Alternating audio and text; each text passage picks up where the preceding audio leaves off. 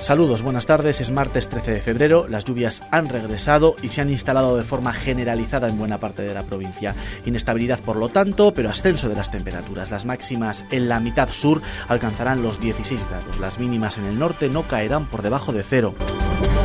Hoy ponemos el foco en los problemas de conflictividad que siguen sucediéndose en el centro penitenciario de La Moraleja. Durante el pasado año, en 2023, se registraron en estas instalaciones penitenciarias de Dueñas 20 agresiones a trabajadores. 13 de ellas provocaron lesiones leves. Por detrás de nuestra comunidad está Topas en Salamanca con 9 agresiones.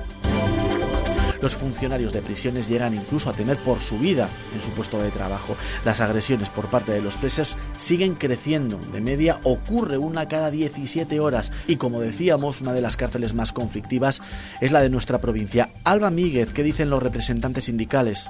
Sí, crece la inseguridad entre los funcionarios de prisiones porque siguen aumentando las agresiones por parte de los presos. Solo en esta cárcel de Palencia el año pasado se registraron un 20% más. Lamentan que se esté extendiendo una sensación de impunidad entre los internos de las cárceles españolas y piden que los funcionarios sean considerados como agentes de la autoridad. Los internos ven que sale muy barato agredir a los funcionarios porque te van a poner una multa de lo que sea 100 euros, 200 euros, eh, eres eh, insolvente, pues nada, va calando la sensación de impunidad entre los internos. Se está utilizando mucho el concepto que nosotros denominamos buenismo, es decir, considerar que las personas que hay en una prisión son buenas, que hay que ser generoso con ellas, que hay que darles muchas oportunidades.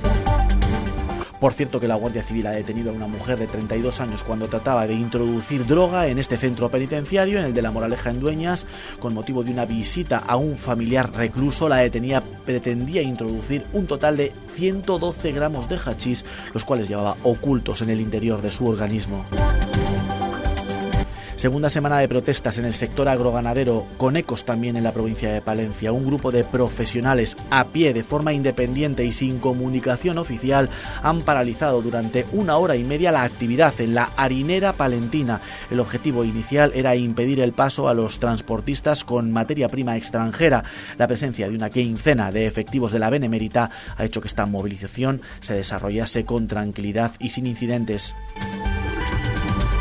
Las organizaciones profesionales agrarias ultiman todos los preparativos para la manifestación de mañana. UPA, COAG y ASAJA se han unido para reivindicar una reforma de la PAC y precios dignos, una protesta que esperan sea multitudinaria. También confían en que se sumen los agricultores que estos días han convocado trastoradas vía WhatsApp. Blas Donis, José Luis Marcos, David Tejerina representan a UPA, ASAJA y a COAG es que va a haber una muy amplia participación, que el sector va a salir a la calle una parte con sus tractores, otra parte nos van a acompañar andando por los cortes y por las calles de la ciudad de Palencia. Yo creo que sí que van a acudir tanto agricultores y ganaderos como cualquier otro sector que nos, que nos quiera apoyar. Estamos notando que la gente ya está cansada, que está harta y que ya llegamos a un momento que hay un hartazgo en el que no podemos seguir en esta situación. ¿no? Tenemos ahora mismo los precios de los cereales en caída libre, los insumos más caros que nunca.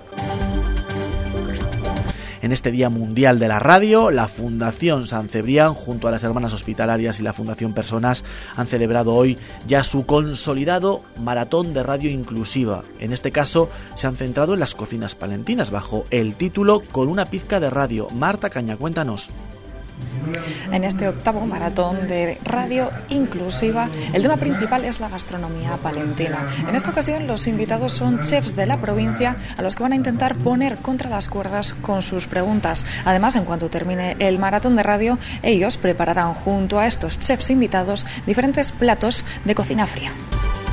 El sábado 23 de febrero se celebra en la ciudad la segunda jornada deportiva a favor de la investigación de las enfermedades raras. Bajo el lema Moverse por la Esperanza invitan a todos los palentinos con o sin discapacidad a participar. Además, hoy desde el ayuntamiento han anunciado que ya están tramitando una iniciativa para que se pueda recetar realizar ejercicio. Orlando Castro es el concejal de actividad físico-deportiva del Ayuntamiento de Palencia.